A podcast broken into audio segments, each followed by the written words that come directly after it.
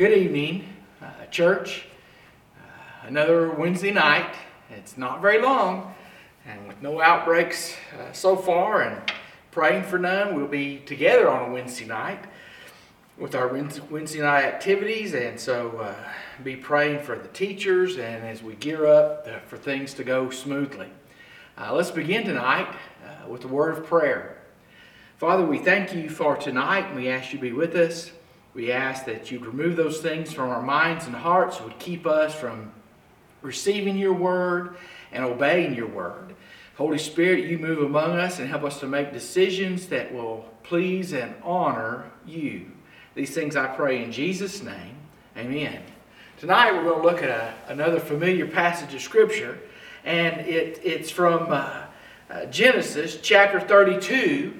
Genesis chapter 32, beginning uh, with uh, verse 24, and it's uh, entitled From the Supplanter to the Prince. From the Supplanter to the Prince. Let's look at this passage of Scripture beginning, and I'm going to read, uh, begin with verse 22. And Jacob arose that night and took his two wives, his two female servants, and his eleven sons, and crossed over the ford of Jabbok. And he sent took them and sent them over the brook and sent over what he had. Then Jacob was left alone. That's very important. Then Jacob was left alone. And a man wrestled with him until the breaking of the day. Now, when he saw that he did not prevail against him, he touched the socket of his hip, and the socket of Jacob's hip was out of joint as he wrestled with him. And he said, Let me go, for the day breaks. But he said, I will not let you go unless you bless me. So he said to him, What is your name? And he said, Jacob. And he said, Your name shall no longer be called Jacob, but Israel, for you have struggled with God with men and have prevailed. then Jacob asked, saying, Tell me your name, I pray. And he asked, Why is it that you ask about my name? And he blessed him there. So Jacob called the name of the place Peniel, for I've seen God face to face, and my life is preserved. just as he crossed over Penuel, the sun rose on him, and he limped on his hip. Therefore, to this day, the children of Israel did not eat the muscle that shrank, which is on the hip of the socket, because he touched the socket of Jacob's hip in the muscle that shrank. Now, what I see is the main truth of this passage is very simple. When we encounter God, when we encounter God, it changes us. For some, it changes them for the better. For some, for the worse. It is our response to God. It means that we're changed for the better when we surrender to God, His ways, His purposes, and that personal relationship with Him in Jesus Christ. Uh, it changes us for the worse if we reject Christ and we move on and try to do our own thing. It hardens our heart to the ways, the purposes, the plans of God. But when we encounter God, it always changes us. And so let's remember just a few things. I wanted to start uh, with Roman numeral number one of Jacob's biography or, or Jacob's background, however you want to say it. What do we know about Jacob? Jacob's very name means supplanter, it means trickster. When he came out, he was a twin brother, and his brother's name was Esau. And when he came out, he had a hold of Esau's heel. He, he, he, it signified that he was going to trip his brother up throughout their whole lives. He was going to supplant his brother. The older always got the biggest share, like two thirds of the family's wealth. He was always the head, and yet Jacob, being the trickster, uh, tricked him out of his uh, birthright, out of his blessing later on. In other words, he, he took what was rightfully his brother's and by a trick he, he sold it for a bowl of soup because Jacob uh, tricked him. And then he tricked his father into blessing him and receiving the blessing of the older son. Okay? Now then, as Jacob runs from this situation because his brother uh, seethed and was angry and, and said, I'll kill him. As he runs away, uh, his mother sent him to her, her brother Laban, his uncle. And Laban turned the tables on Jacob. He cheated him out of his wages. He tricked him into marrying Leah instead of Rachel. He had 12 sons. The 12 tribes of Israel are named after these 12 men. We know that later he, he settled in uh, Egypt and uh, re- was reunited with his favored son Joseph. And uh, uh, he died in Egypt, but they took him back and buried him in the promised land.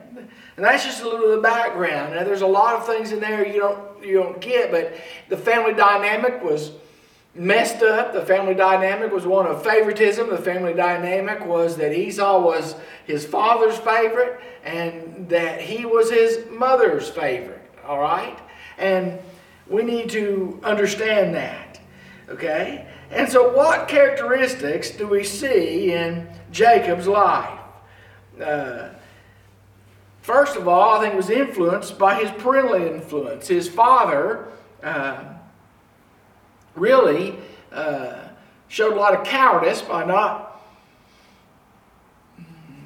standing up to what his mother did to him. He, he showed a lot of cowardice in the way that he lived, you know, running. A, um, and going places just like his like Abraham had done and saying this is my sister and not my wife. He was he, he was full of deceit and cowardice, and it stems from unbelief a little bit in that God wasn't sufficient to take care of him, even though Isaac knew better than that. His mother was shrewd. She took the initiative. She was resourceful. It was her idea to put uh, the uh, goat's hair on her son's arm so he would feel like Esau, uh, the brother, and to wear the brother's clothes so he'd smell like Esau to trick his daddy. He inherited those characteristics. That's uh, some of the things that he did, but they, they were parental things that influenced him, but then there were outer things that he, he held to. I think outwardly that he valued the promises of God. In other words, uh, he valued the blessing of God. He, he, he valued, uh, uh, and that became his supreme ambition to be rich, to be wealthy, to do those things that, that God had intended for him anyway. He met uh, God in a special way Bethel, where he slept on a stone and he saw the angels ascending and descending from uh, the ladder and he said, I didn't know God was in this place. And we'll call it Bethel, the house of God, the house of bread. And outwardly, uh, that became his driving force was that God would bless him. He would grab a hold of God's blessing. He would uh, accomplish all the things that he wanted to accomplish. And, and it really influenced uh, everything he did. It influenced his very children, his relationship with his wives, all that he did. But when we come to this passage, we find that he's going home to face the brother he had treated so awfully uh, to face uh, what he had done. And this passage, where it says in Genesis 32, verse 24, then Jacob was left alone, and a man wrestled with him until the breaking of the day. This uh, is really the greatest test for Jacob. You see, how much did Jacob really want what God had for him? How much was he willing to surrender to receive God's blessing. How much could he do? It said that he wrestled with him all night long. Uh, Jacob must have been a man of my mind is not quite catching it, but he's, he, he's a man that was used to doing it for himself. He was a man evidently of great strength and fortitude. He was a man that was used to living by his wits and by his physicality.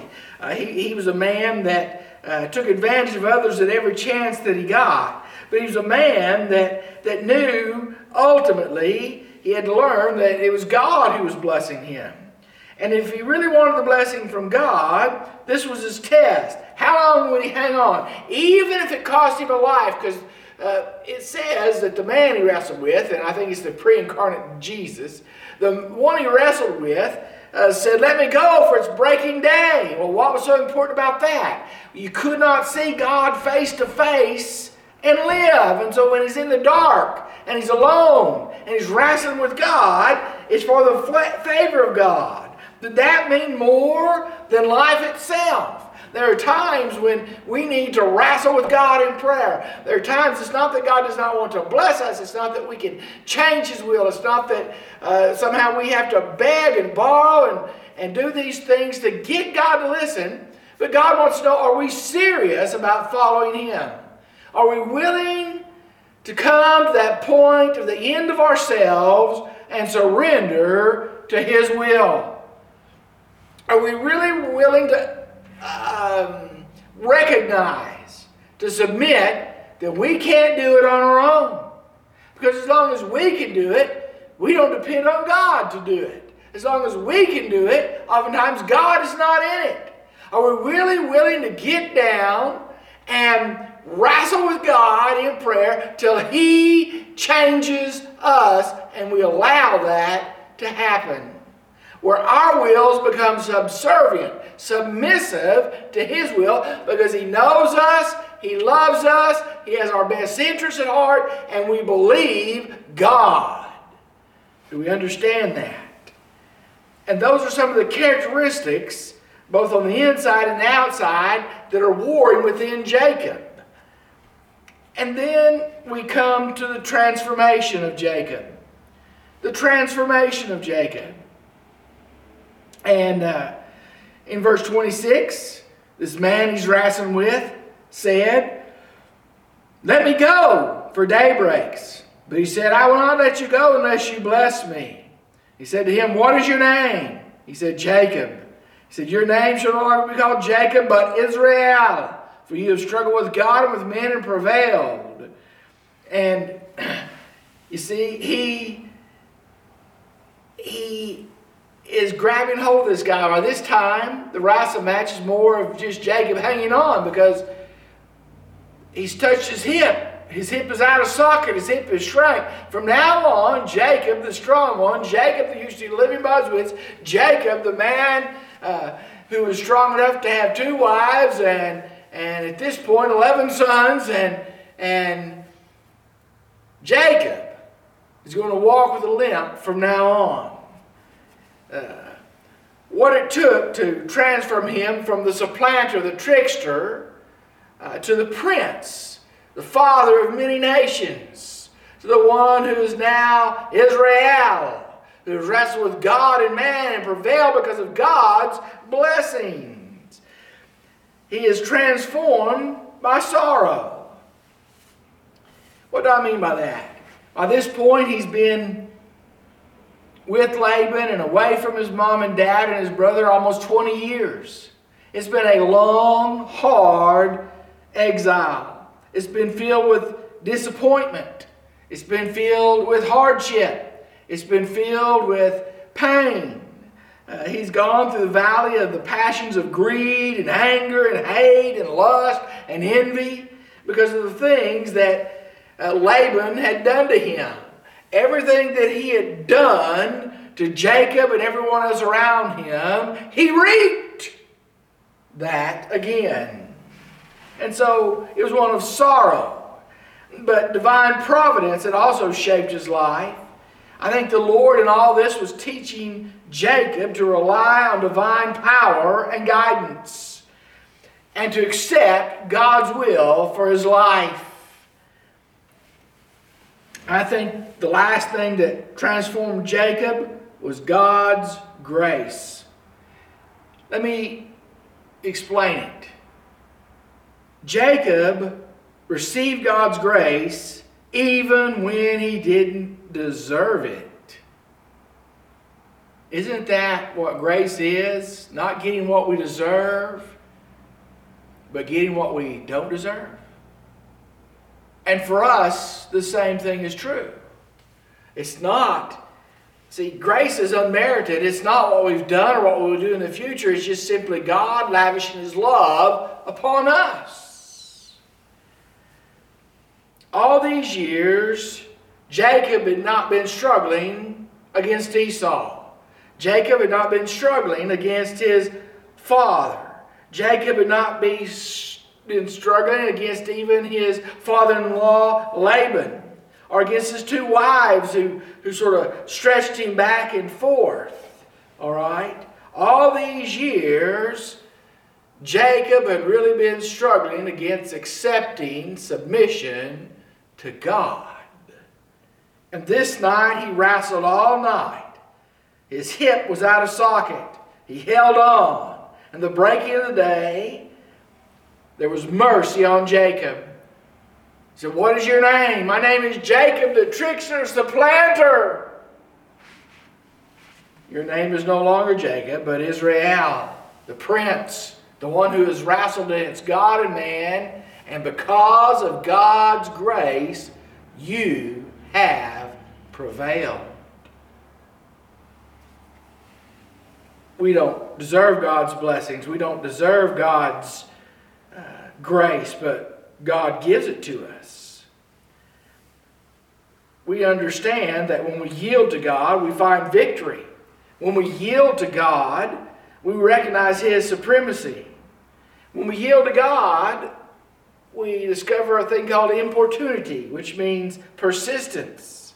We're blessed in our persistence. We're blessed in believing God. We're blessed as we walk with Him. In faith, our life is changed. We may not be perfect, but in these experiences, we will never, ever be the same when we experience God. And Jacob, now Israel, will never, ever be the same. So, what are the lessons we can learn from this?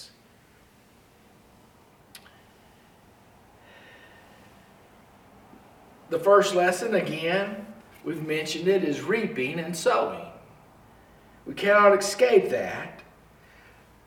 Paul in Galatians says, uh, Do not be deceived, brethren. Whatever man sows, that shall he also reap. If he sows to the flesh, of the flesh shall reap corruption, death.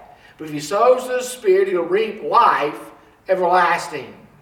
The things that we do in the flesh are not what lasts. The things that we do uh, according to our own will, our own power, are not what impacts eternity. We need to understand that the things that are done by God's grace, uh, by the Spirit working through us, we need to understand those are the things that last. You see, we either sow for a heartache or we sow uh, for a blessing. See, everything Jacob done in his life to trick his brother, his father, came back to haunt him in the person of Laban, his father in law. Reaping and sowing. The second lesson is God's grace. Jacob actually did pray at times, usually times of crisis is when we see him praying. But even then, God delivered him. Grace, again, is not related to merit on our part. Grace is simply God lavishing His love upon us. You think about his first experiencing God, a place called Bethel. It's in Genesis 28. Uh, do we understand that? Uh, he picked up his feet uh, and he went to Bethel and he stayed there. It's the house of God. He was amazed at the moment when he woke up from seeing that dream, the angels ascending and descending. And he picks up his feet and he goes on telling God, if you'll let me come back and you'll bless me and bring me back safely to my mother and father, my family, then I will serve you. But you notice there's the ifs there. Grace, service to God, is not based on ifs. Service to God is based on, if not, I'm still going to serve you. See, service to God, surrender to God is based simply on that surrender, submission. There's a difference between if you do this for me, God, and if you do that for me, then I'll do this. Or are we like the great prophet Daniel's friends, Shadrach, Meshach, and Abednego, we remember, you know, they're thrown in the fiery furnace. And, and we forget to read that story completely because it says this. The Babylonian king Nebuchadnezzar looks at them and says, If you don't bow down and worship me, I'm going to throw you in the fiery furnace. And who's going to help you now? And they say, Oh, King our God can, but if not, we're still not going to fall down and worship you. If not, we still have faith in our God. If not, we're still going to worship and serve Him alone. We need a lot more if nots in our own lives. If not, God, it's still okay. If not, God, I still believe you. If not, God, I still follow you. If not, God, I trust in your amazing grace, placing my faith in you. And so that's the way he leaves his mom and dad. What's the next experience? The next experience is at Penuel. Jabbok is what some translations call it. It's in Genesis 32. He's alone. He's crippled. He walks away physically weak, but spiritually strong. Finally, trusting in God. Still fearful, but trusting as he sends presents to try to pacify Esau, his brother, when he hears from some servants he sent before him that Esau is coming with 400 men. He bows down to his brother. His brother said, I don't need all this. He said, You take it, I have plenty. And his brother embraces him and they fall on each other crying. It was a heartfelt reunion only by the grace of God. And that's what we need in our life. We need to remember sowing and reaping. We need to remember God's grace. We need to remember God's forgiveness. God's forgiveness is not limited. God's forgiveness is not incomplete. God's forgiveness is for all of our sins. God's forgiveness as we surrender to Him is this. In 1 John 1 9 says, if we confess our sins, He, God, is faithful and just to forgive us all of our sins and cleanse us of all unrighteousness. Praise the Lord. But it takes that faith walk. I said earlier, you know, that it says it's a man he's wrestling, so I'm thinking it's an angel, whatever.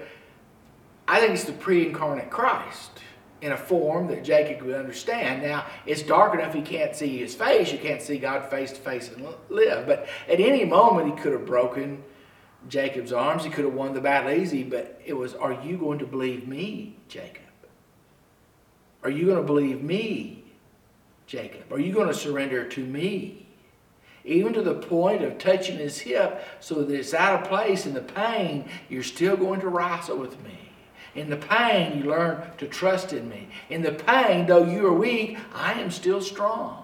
In the pain, you can overcome because I have changed your name from the supplanter, the trickster, to the prince, Israel, the prince of many nations, the one who wrestled with God and with man and has prevailed. But Jacob, you've prevailed by my grace. So rise up, Israel, and walk in new in a new life. When we accept Christ, we have newness of life. The Holy Spirit touches us. We ask for forgiveness. We are forgiven by the blood of Jesus, washed thoroughly. That's what the Bible says. If anyone is in Christ Jesus, they are a new creature. Old things have passed away. Behold, all things have become new. And that's a this is a physical picture what happens uh, to us spiritually when we accept Christ. It's sort of a type from the Old Testament that ultimately is fulfilled in Jesus Christ and forgiveness in Him. If you need that kind of forgiveness, I encourage you tonight to accept Jesus as your personal Lord and Savior. if you know Christ as Lord and Savior, but you need to surrender to Him anew in rededication, I encourage you to pray that prayer and come back to Him for a freshness. If you need other decisions and to surrender some burdens, then remember that lesson. His grace is sufficient. Have a good evening. We'll see you next time. We're almost there. Pray that God brings it to pass by His grace. Good night.